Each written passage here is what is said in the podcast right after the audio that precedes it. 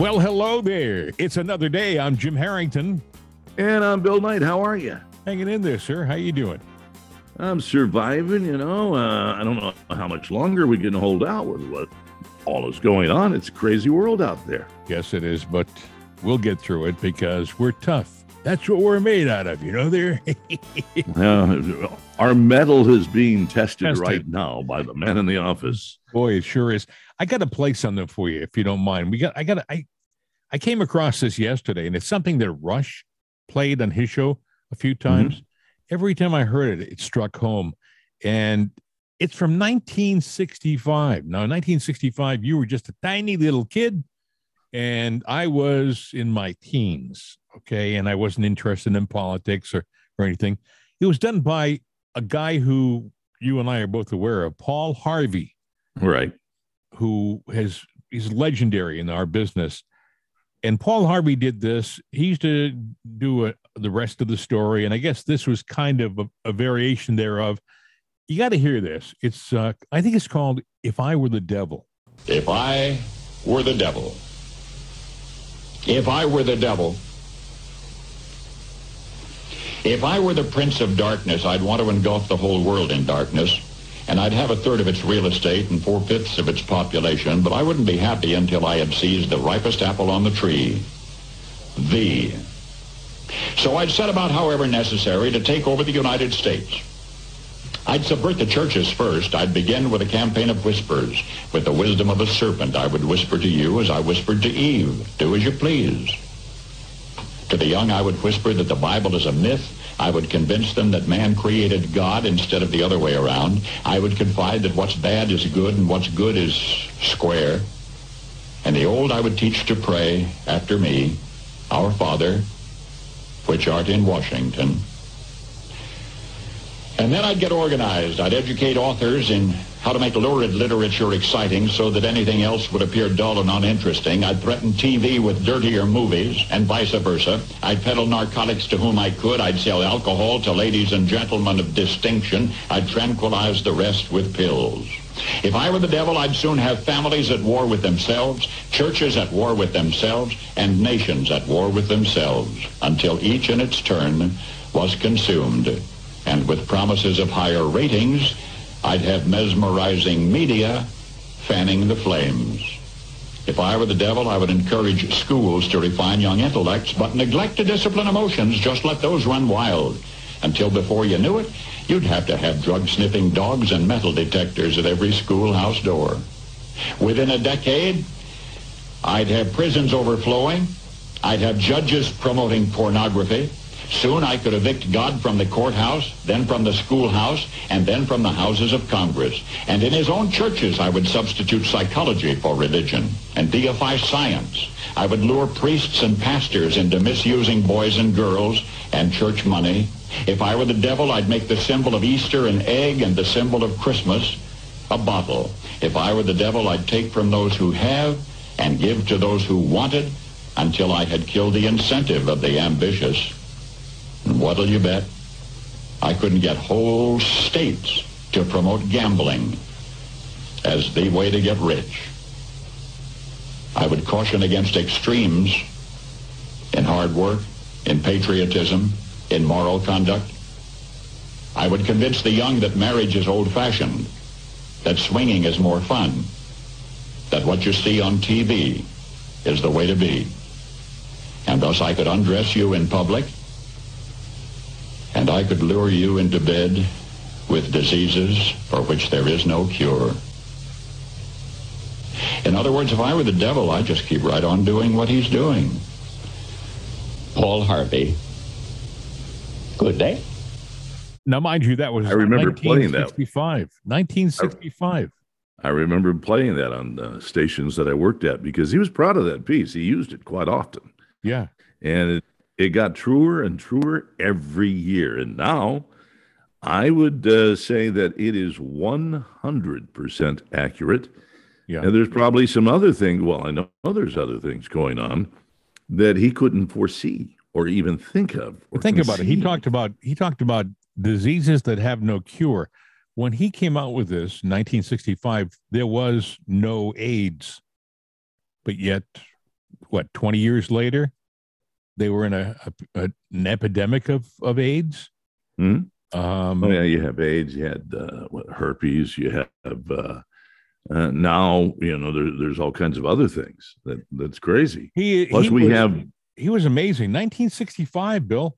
This is when before people were talking about most of the stuff that he talked about in that little piece. You've got disease. Now you've got famine knocking on our door right now. It's funny you should say that, Bill. They're talking right now about a food shortage in our country. They're talking about food shortage in America. They're saying that we rely on, in the growing season, nitrogen-based fertilizers. There's going to be a big shortage of it. Union Pacific Railroad is restricting rail shipments of nitrogen-based fertilizer during the spring planting season, and people don't know why. Now, mind you, we get a lot of our stuff from Russia, nitrogen-based fertilizer. So we're already short because of that. Now they're saying that the stuff that we do have will be limited and in slow supply. It'll get to you, but it may not get to you during the spring planting season, which what good is that if you can't use it on your crops? Well, we don't ever plan ahead around here anymore. So, you know, just like we had a strategic oil supply, which Biden is using up, you would think, since we have the breadbasket of not only, you know, well, we have the breadbasket of the world, you would think that the things that we need, we would have a bounty of. Mm-hmm. And apparently we sure as hell don't. And now we're at the mercy of the guy that we call the lunatic, you know, the insane man, the wild man, Putin, because they're the ones that make it for us. It's amazing. Joe is calling the inflation situation that we're in right now. He's saying that Putin caused it. But yet everybody knows that it started before the Ukraine war. It wasn't Putin. It was Joe and his policies, which include closing the pipelines, the fiasco in Afghanistan, the border crisis, all those things. Yeah, Democrats are getting worried, too, because like Joe, the recent survey said that only 6% of the people buy that it's Russia's fault and not Joe's fault. They're going, no. 94% of the American population, independent, Republican, Democrat, whatever, is going, no, Joe, this is all on you. Now, he's trying to open up the leases. He wants to undo this oil and gas thing. Mm-hmm. Well, you know that's not going to work. Elizabeth Warren is coming out saying, you know, Democrats, we're about to lose it all in the midterms.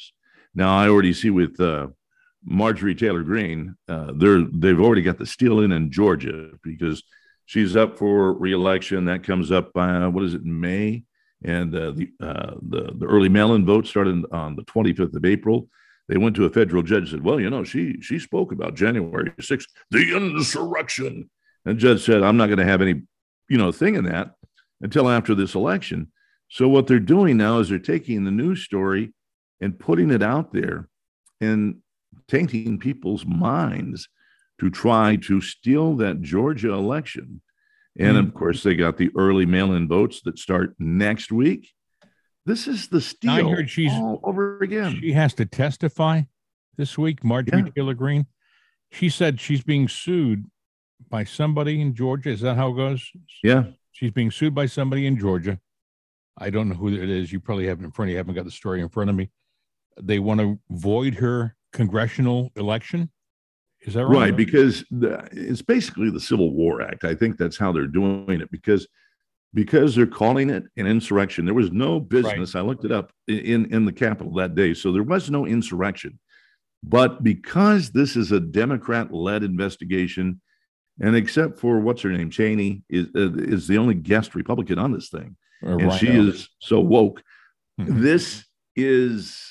well, you know what kind of show it is, and it's kangaroo court. And so whatever they say goes. Anybody they interview, like when they talked to Kushner, they said, oh, well, you know, it was an interesting conversation. They volunteered, and they gave us a lot of information. That is code for we got to figure out how we can unravel something out of this, because if they would have had something, it would have been all over the news. Yeah, they got so nothing. They're going to make stuff up as they go. Yep, they got nothing. We are in difficult times. The border crisis continues. We're getting closer and closer to the elimination of Title 42, which means that they'll be able to not only allow illegal immigrants to come across the border, but they don't have to go back if they, I guess they, if they test positive, they used to send them back. Now, if they test positive, they don't. So they get to come here. Now, of course, you know, I think you mentioned it earlier, but yeah, the 7th bus is on its way to D.C. with all the illegal immigrants. Keep them going. Just keep them going to D.C. because we've already got some unwelcome guests in the White House, and I would say they were there illegitimately, illegally, as a matter of fact. Governor Greg Abbott of Texas was talking about the bus that arrived in D.C., but he also was talking about how he's handling the border crisis. Listen. Hi, this is Governor Greg Abbott. The past 2 days have been historic for the state of Texas. I've met with governors from border states in Mexico to reach agreements where those governors in Mexico will be securing the border to reduce cross-border immigration into the state of Texas. If you think about it, in the past 2 days alone, I've done more than what the Biden administration has done in the past 15 months to address border security. As your governor, I will continue to work every day to secure our border. Kind of amazing when you have to rely on the governor to take care of the border. That's what they're doing in Texas. He's stepping up, and he's doing something anyway. Somebody got to take some action, and I'm glad he is, because this is a crazy mess that they've gotten us into.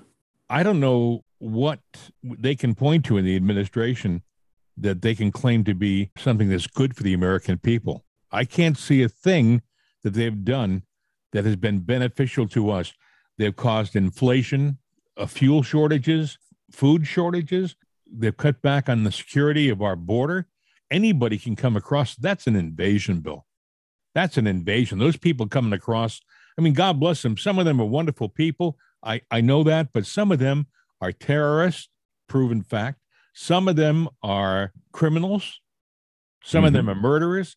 Some of them are drug dealers carrying fentanyl and things like that into our country, which will kill Americans. This administration is enthusiastic about letting them come across. Of course they are. Most people that I know can't figure that out, cannot figure it out.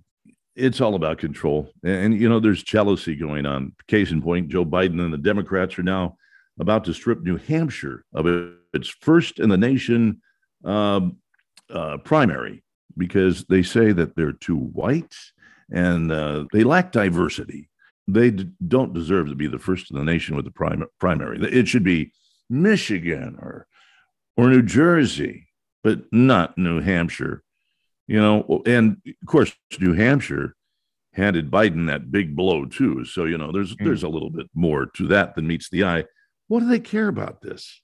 Well, why is that important? It's because everything they do is about an agenda that it's not beneficial to the country. It's beneficial to them. Narrative, what they want. You know, it's a very selfish administration. They're not looking to help the average American.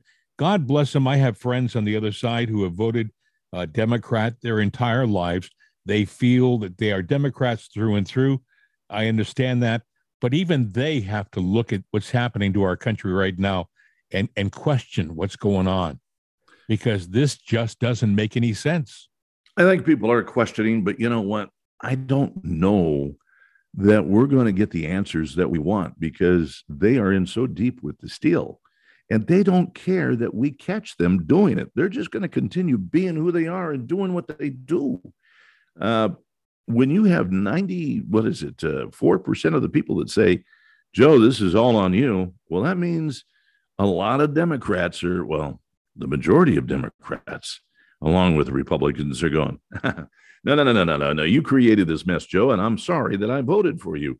And a lot of people are. There was an interesting thing. I was watching TV last night on YouTube, and they have all these different, you know, podcasts and whatnot. There's a guy that is a doctor. And he does, you know, the kind of study of mental health and stuff like that. And does Joe have dementia? Now, this was done before the election, and he was going, he's doing all these things. It doesn't look good. But basically, his thing was he doesn't have it. However, everything states that he does. He goes, well, I wouldn't have said that if I were him. But he did one interesting statistic. And I was going, there's a telltale. Mm-hmm. And the statistic was, the survey before the election was, and he said, well, 55% of the people that were polled that were going to vote said, yeah, Joe has dementia. Now, okay, if that's a fair and even poll of both parties, and 55% say that he has got dementia, would you vote for somebody that has dementia? No. No, you wouldn't. So that means that statistic and the question, was this election stolen, I think just answered that question. Yeah. It was. Now, you can see it in his public performance over the last week. He finished a speech a couple of days ago, turned to his right and shook hands with air. Then as he walked off the podium, he went to the left, looked confused, went to the right, looked confused.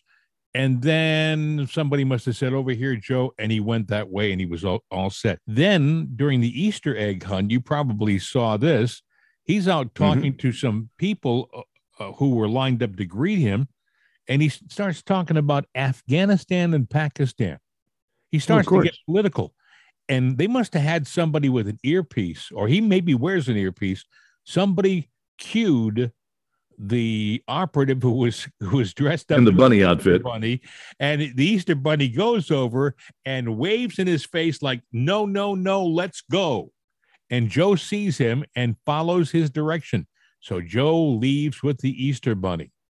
Another thing is that's sweet. When he greeted the people on the White House lawn from the balcony, he does his little welcoming statement and he lowers his hands. And his wife, Jill, is next to him. And you can hear on the open mic, she turns to him and says, wave, wave. And then, oh, it's like, okay, he waves. We have a serious problem in this country. And, you know, if you see it and if I see it, you know, the Russians, the Iranians, the North Koreans and the Chinese all see it. The reason why we have this situation in the Ukraine, we have it because they feel we have a weak leader, and there's never been a more opportune time to do what they did. Well, it is so opportune and so ripe. Okay, let's say that we do something about Joe and do it diplomatically and nice and all of that stuff. Okay, I get that. Who do we have to replace him? Kamala. I choke when I say that. But, you know, they're talking about if they do it, they may ask her to step aside. They may ask for somebody else to come in out of left field. Pelosi is too old. She can't deal with it. Well, have we heard from her since she got COVID? No, I think maybe she's still in the quarantine. I have not. I haven't read anything about her either. Have you ever gotten that feeling? I've had it for a few days. Like you're just, something's not right in the universe, the solar verse, whatever you want to call it, that you're waiting for that next shoe to drop. I felt that way since last November, okay? You keep hoping that some other shoe will drop, but so far, not yet. It seems like it's a lot closer right now. That's what you're saying, than ever before. Something major is happening behind the scenes. And yeah, there's something going on, and we're not privy to it. We don't see it. I even noticed on the news, you know how they have the little sliders going? Right. And they have like, 10 or 15 sliders? They had 3 this morning. And I'm going, there's too much news going on to only have 3 sliders. What are we waiting for? All of a sudden, the left-leaning media, the MSNBC, CBS, ABC, CNN, all of them are starting to talk about Joe Biden being weak, being frail, being confused. They're starting to talk. They're not defending him like they did a little while ago, a few weeks ago. They were defending him. They were ignoring his weaknesses. Or if they were commenting, it was always in his defense. Now they're actually saying, well, they're setting the country up for a change. Yeah, they are. But you know what? Are we setting ourselves up for a fall? Because we're telegraphing to the world all of our laundry. And I'm sitting there going, you know, we all know that we've got a guy with dementia. His cognitive abilities are gone. That's pretty obvious to us. But we're sitting there. We're not... If you're at a poker table, you deal from a position of strength. You don't want everyone to know what cards you're holding. And all of our cards are face up for everyone to see.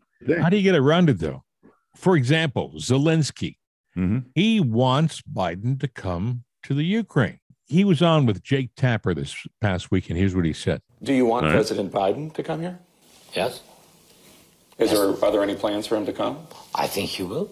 You think he will? I think he will. And I think he... But it's his decision, of course, and about the safety situation, it depends. I mean, that. But I think he's the leader of the United States, and that's why he should come here to see. I can't see Biden going to the Ukraine. I think they asked Psaki, and Psaki said, well, he won't be going at any time soon because there's a lot of things we need him for here. Mm-hmm. I think checkups, medication. Yeah. Yeah. I think that they figured that he would do nothing but embarrass the country. I mean, last time mm-hmm. he was over in Poland, you know what a fiasco that was. We know he was always putting his foot in his mouth. Zelensky, he made a comment. One Israel is enough. Really? Do you hear that one? No. One Israel is enough. I don't really know why he would have even said that. I don't either, but it was a headline. Just before we hooked up, I looked at it and I said, why would he say that? But then, you've got other things going on out there. We mentioned the New Hampshire thing. Oh, we're not diverse enough. And we're talking about things. New Hampshire is too white, and it's all divisive talk. Absolutely. I see where Finland and Sweden are up for admission to NATO. They are both, I guess, being considered. It could happen in the next week or two. Why do we need so many member nations of NATO? Well, I think right now they figure it's never been a more opportune time. They probably figure, hey, if they can do this to the Ukraine, they can do it to Finland and Sweden, too. So maybe we should join NATO because they'll protect us. Maybe. Will they, or are we the watchdog that's going to be doing the protecting? We're the big dog in the neighborhood, so it'll be us. We're one of the founding members of NATO, so yeah, it'll be us. The whole purpose of NATO has changed. It was the North Atlantic Treaty Organization designed. Right. It was designed to protect us against the Soviet Union and communism. Well, now it's not. Now it's Russia. It's not the same environment that it was in 1950. What I get nervous about is NATO says if you attack one, you attack all. Meaning if they attack, mm-hmm. for example, we made Poland a part of NATO. So now if they attack Poland, we've got to go to war for Poland. If they attack France, we have to go to war for France. It's dangerous times. Yeah. And, of course, Zelensky wants the Ukraine to be a part of NATO. But, I would already say we're at war. We just haven't called it a war, but it's a war. We're supplying arms and, manpower. We're in a war. And sooner or later, Trump even called for it, said, Russia and the Ukraine got to stop this crap because at some point in time, we're all going to end up dead. So even he's made that realization. We are playing with the end time. The end game is here. What amazes me is when you watch some of these reporters on the nightly news on these different networks saying, well, we've really got to step up now. We've got to prove that we're in the game. We've got to commit forces to the Ukraine so that we can end this once and for all. I'm thinking to myself, what planet are these people on? We're talking about a confrontation with a nuclear power, the other nuclear power. Okay. China's a nuclear power, too, but Russia historically was the nuclear enemy. We were talking about the sinking of their flagship, the Moskva. I get that name wrong. Moskva. Anyway, what we proved is the vulnerability of a Navy fleet. Now, they operate under old conditions. You brought that up. But the simple fact is we're showcasing a lot of vulnerabilities that they have, and potentially we have, too. What do they call it? The Switchblade S-300. We're sending a whole bunch of them over there. They take out tanks. I guess it's the S-600. And what they found out is the missile, the real vulnerability in a tank is either underneath the tank or on the very top of the tank. So the missile goes up in the air and then it goes straight down on top of the tank, takes out the tank. And so what does that say? In the next generation of Russian tanks, the top will be very well protected. We're showing how to take them out.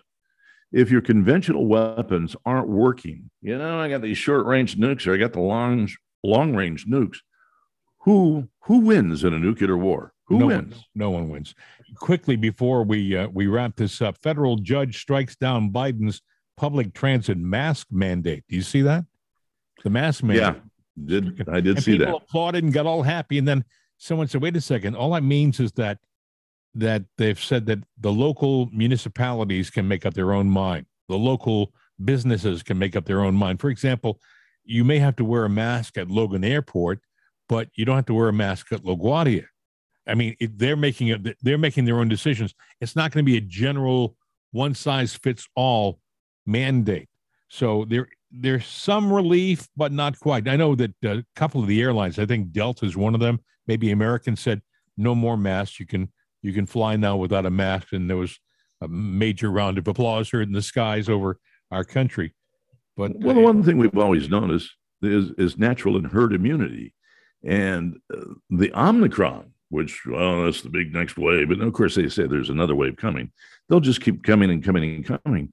But the point is, we are way on the bottom of the curve now to where there's not as many infections. And we're riding this wave and it's calming down.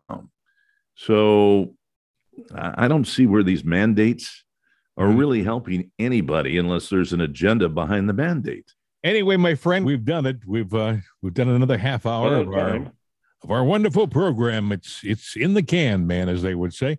Our phone number is 833-583-6060, 833-583-6060. And, of course, you can always email us, mail at itsanotherday.com. On Facebook, It's Another Day. So either way, you can get us any way you want to. We're easily gotten.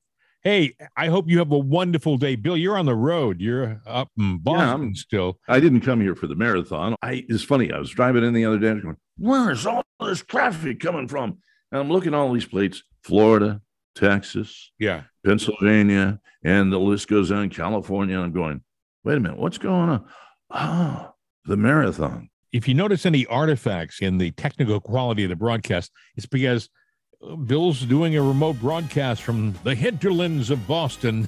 Hey, this is some of your old stomping ground. You used to be, he was a famous radio DJ here. What the heck happened? I know. Anyway, we've done it. It's in the can, man. We shall do it again tomorrow. Have a wonderful day up in Boston and be safe. Hasta la vista. Bye. See ya.